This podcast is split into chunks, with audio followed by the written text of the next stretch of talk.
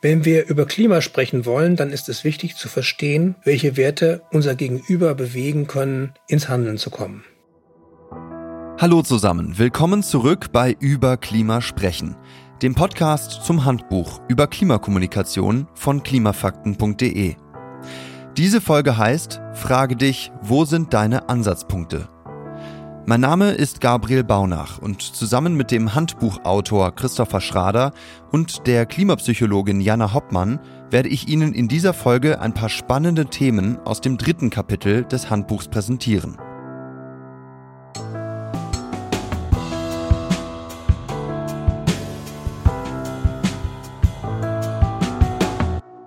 Wenn wir über Klima sprechen wollen, sollten wir auch über Werte sprechen. Wir werden sehen, hier liegt ein machtvoller Hebel, das Thema Klimaschutz mit den Werten unseres Gegenübers oder Publikums zu verbinden. Das liegt daran, dass Werte ein wichtiger Schlüssel sein können, um die Identität von uns selbst und unseren Mitmenschen besser zu verstehen. Daher wollen wir uns in dieser Folge auch dem Thema der sozialen Identität widmen. Wie stark sich unsere Mitmenschen als selbstwirksam erleben, hat ebenfalls entscheidenden Einfluss darauf, ob sie für Klimaschutz aktiv werden. Für die Klimakommunikation ist es daher wichtig, das Gefühl der Selbstwirksamkeit zu stärken. Links zum Handbuch und weitere Infos sind wie immer in der Folgenbeschreibung zu finden. Nun wünsche ich viel Spaß beim Hören.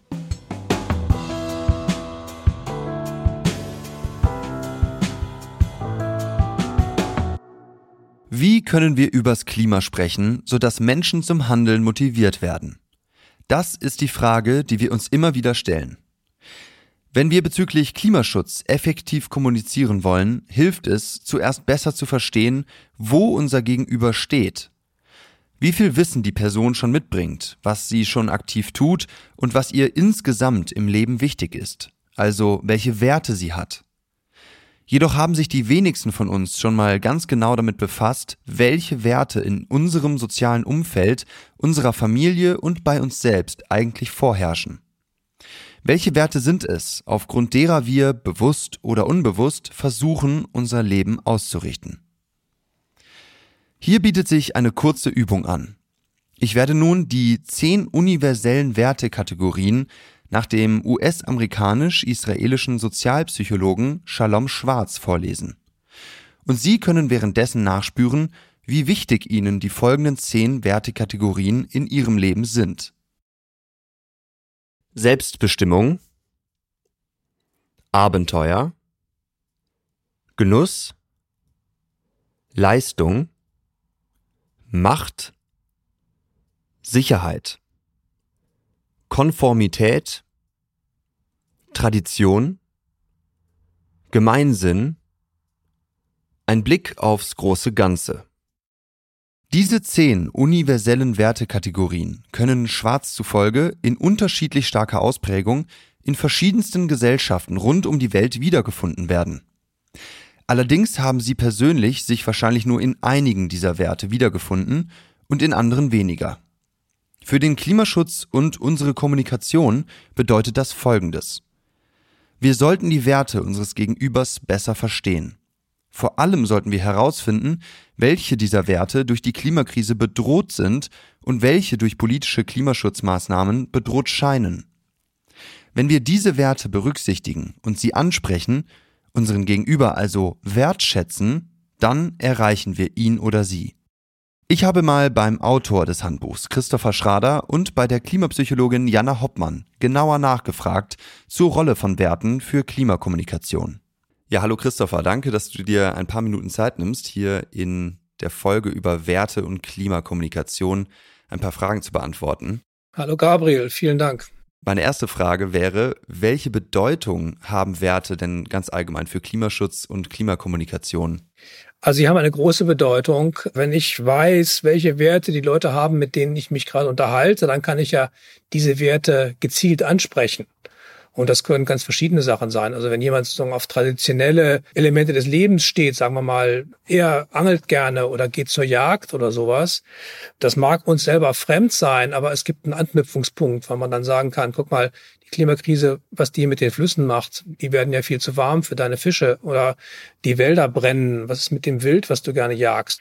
Das ist das eine. Also die Werte des Publikums kennen und darauf reagieren. Aber das andere ist, dass man Werte teilt, dass man sich als Mensch zu erkennen gibt und zeigt, ich habe teilweise die gleichen Werte wie ihr. Die sind anders ausgeprägt, aber letztlich wollen wir ganz ähnliche Dinge erreichen.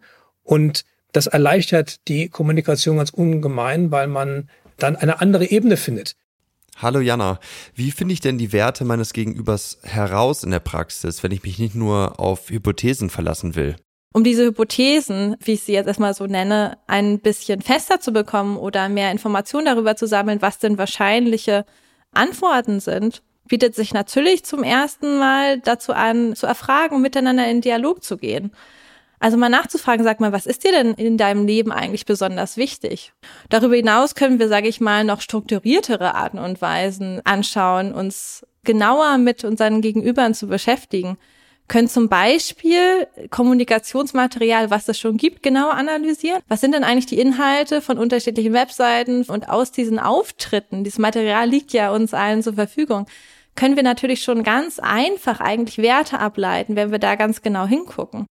Und was wir auch machen können, wenn wir Lust haben, in einer Zweierkonstellation gemeinsam in einen tieferen Dialog zu Werten einsteigen, da kann ich das Wertequiz von More in Common sehr empfehlen. Und zwar findet man das auf der Webseite. Ich habe das mit meiner Familie einmal direkt ausprobiert und mit meiner Mutter zusammen diesen Fragebogen ausgefüllt. Und einige Überraschungen waren auch mit dabei. Das von Jana Hoppmann erwähnte Wertequiz von More in Common haben wir in der Folgenbeschreibung übrigens verlinkt.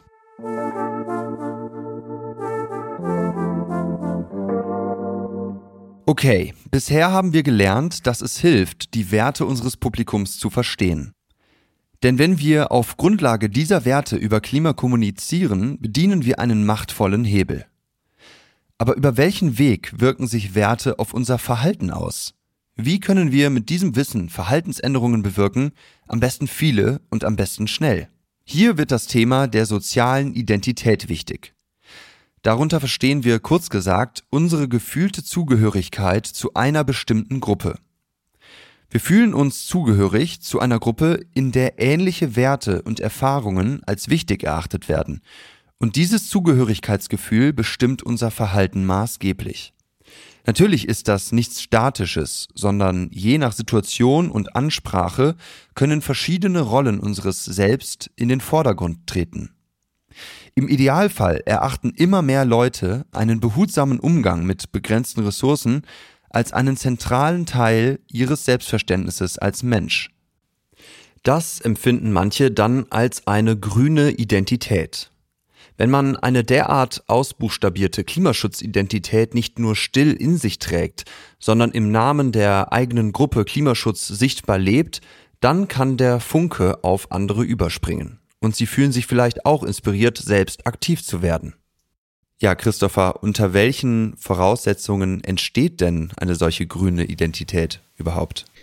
Eine Identität, das ist sozusagen ein Bündel von Geschichten, die wir uns über uns selbst erzählen, wer wir eigentlich sind. Und das kann vielfache Aspekte haben. Wir sind eine bestimmte Person in unserer Familie, wir sind eine Arbeitskollegin, wir sind Torwart im Sportverein und sowas. Dieses Ganze macht uns aus und da kann ein neuer Aspekt hinzukommen. Kann der Aspekt hinzukommen, dass ich auf Umwelt und Klima achte, wenn ich alles Mögliche tue. Meine Urlaubsreise plane, in der Kantine was zu essen aussuche für das Mittagessen und nicht Weihnachtsgeschenke kaufe oder sonst irgendwas. Und solche Identitäten sind dann relevant, wenn ich mein Verhalten daran ausrichte, dass ich diese Identität habe, diesen Aspekt meiner Identität jetzt neu habe, diese grüne Identität habe. Ich möchte mich ja dann auch als konsistenten Menschen erleben, also der immer wieder in der ähnlichen Situation auch ähnlich reagiert und nicht mal das eine macht mal das andere und total oberflächlich ist und sowas. Und wenn man sich anguckt, wie sich sowas ausprägt, betrifft es oft Verhalten, was sichtbar ist für andere. Das klingt jetzt auch oberflächlich, aber das ist ja genau wichtig, damit man auch ein Vorbild sein kann. Und man kann Menschen auch sanft daran erinnern, dass sie doch eigentlich in anderen Situationen diese grüne Identität gezeigt haben und warum tun sie es vielleicht in diesem Moment nicht. Jana, hast du ein Beispiel aus der Praxis für uns, wie du einmal erlebt hast, dass ein Mensch auf einmal grün wurde? Ja, besonders interessant finde ich da ein Beispiel, eine gute Bekannte von mir, die in einer Unternehmensberatung arbeitet, bei der ich ganz direkt verfolgen konnte, wie eben sich langsam ihre grüne Identität aufgebaut hat. Also sie startete als eine Person, die sich wahrscheinlich doch in der Vergangenheit gar nicht so viel mit Nachhaltigkeit, mit Umweltthemen in der Vergangenheit auseinandergesetzt hat. Und eine Erfahrung, die sie aber sehr aktiviert hat, war wirklich das Waldsterben bei ihr eben in Brandenburg mitzuerfahren. Und dann im Kontakt mit weiteren jungen Engagierten, mit Menschen, die eben das Thema auch in den Dialog mit ihr gebracht haben, da hat sie Schritt für Schritt gemerkt, oh, das ist mir eigentlich wirklich ein ganz großes Anliegen, das ist auch wirklich sogar Teil von dem, was ich in meinem Leben leisten möchte, ist Klimaschutz voranzutreiben.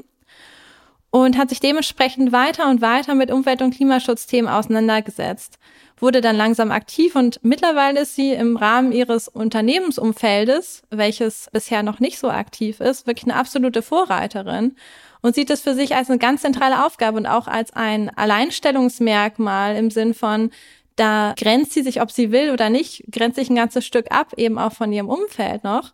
Das heißt, dieser Identitätsbildungsprozess ist einer, der natürlich direkt auch an das Verhalten gekoppelt ist in der Regel. Diese angesprochene Gruppenzugehörigkeit ist ein enorm wichtiger Faktor, wenn wir uns selbst als wirksam erleben wollen. Durch unsere soziale Identität und das Wir-Denken einer Gruppe können wir nämlich Hilflosigkeit und Ohnmachtsgefühle gegenüber der Klimakrise überwinden. Kollektiv haben wir eine höhere Wirksamkeitserwartung, als wenn wir uns nur als Individuum betrachten. Deswegen sollte man neben der individuellen Selbstwirksamkeit auch die kollektive Dimension von Selbstwirksamkeit in den Blick nehmen und kommunizieren. Dies kann nach dem Sozialpsychologieprofessor Immo Fritsche ein entscheidender Ansatz für Kommunikationskampagnen sein. Er sagt, man solle dabei die Wahrnehmung fördern, dass Einzelne in ihrem Handeln nicht alleine sind und gleichzeitig die eigene Gruppe den Schlüssel zu Veränderungen in den Händen hält. Ja, Christopher, wir haben jetzt den Begriff der Selbstwirksamkeit kennengelernt. Was genau versteht man denn unter diesem Begriff? Was heißt Selbstwirksamkeit? Also das ist das Gefühl, dass ich als Person tatsächlich etwas an dem Problem ändern kann und dass sich das Problem durch meinen Beitrag auch ändern lässt. Es ist also nicht zu schwer für mich, das zu tun. Und es ändert auch nicht zu wenig. Ich als Person habe einen Effekt. Nach Bandura, also dem Urvater der Selbstwirksamkeit, gibt es so grob 3-4 Ansätze, Quellen, wie Selbstwirksamkeit entstehen kann. Einmal ist es natürlich, dass wenn wir Erfolgserlebnisse selbst erfahren, das ungemein unser eigenes Empfinden der Selbstwirksamkeit fördert. Wir können uns also hier fragen, was klappt denn schon wirklich super und welche Stärken bringe ich denn mit? Wann fühle ich mich denn so richtig sicher in der Klimakommunikation? Also welche Erfolgserlebnisse kann ich schon verzeichnen, die in der Vergangenheit passiert sind? Als zweites entwickelt sich Selbstwirksamkeit natürlich auch dadurch, dass ich beobachten kann, wie es die Personen um mir herum gestalten, wie eigentlich Vorbilder es gestalten. Und dafür nutze ich in der Regel bei Workshops gerne Gruppensituationen oder Rollenspiele in Paaren, damit man eben voneinander lernen kann oder eben auch am Ende so eine Art Best-Practice-Sammlung zusammen aufstellen kann. Und darüber hinaus ist nach Bandura noch entscheidend für die Selbstwirksamkeit die verbale Ermutigung von außen, so wie er es so schön nennt. Also die Wertschätzung und Anerkennung, die wir anderen Menschen gegenüberbringen, die sich dann auch zu trauen und auszusprechen, weil das natürlich die Selbstwirksamkeit auch unglaublich stärken kann.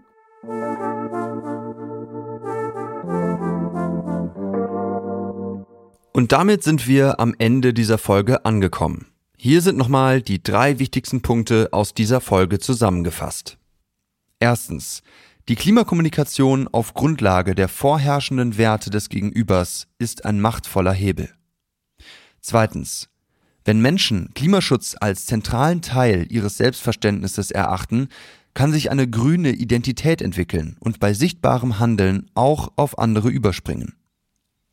Drittens, besonders dann werden wir aktiv, wenn wir einerseits als Gruppe das Gefühl haben, etwas bewegen oder verändern zu können und andererseits als Individuum das Gefühl haben, wir können dazu einen relevanten Beitrag leisten.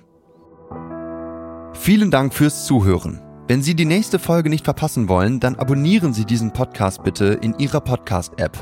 Dort können Sie uns auch gerne eine Bewertung und einen Kommentar hinterlassen, damit andere Leute diesen Podcast besser finden. Apropos andere Leute, wen kennen Sie, der oder die sich auch für diesen Podcast interessieren würde? Empfehlen Sie ihm oder ihr gerne diese Folge, zum Beispiel mit einem Link in einer kurzen WhatsApp-Nachricht. Dann können Sie bestimmt auch mit ihm oder ihr über Klima sprechen. In diesem Sinne also bis zum nächsten Mal.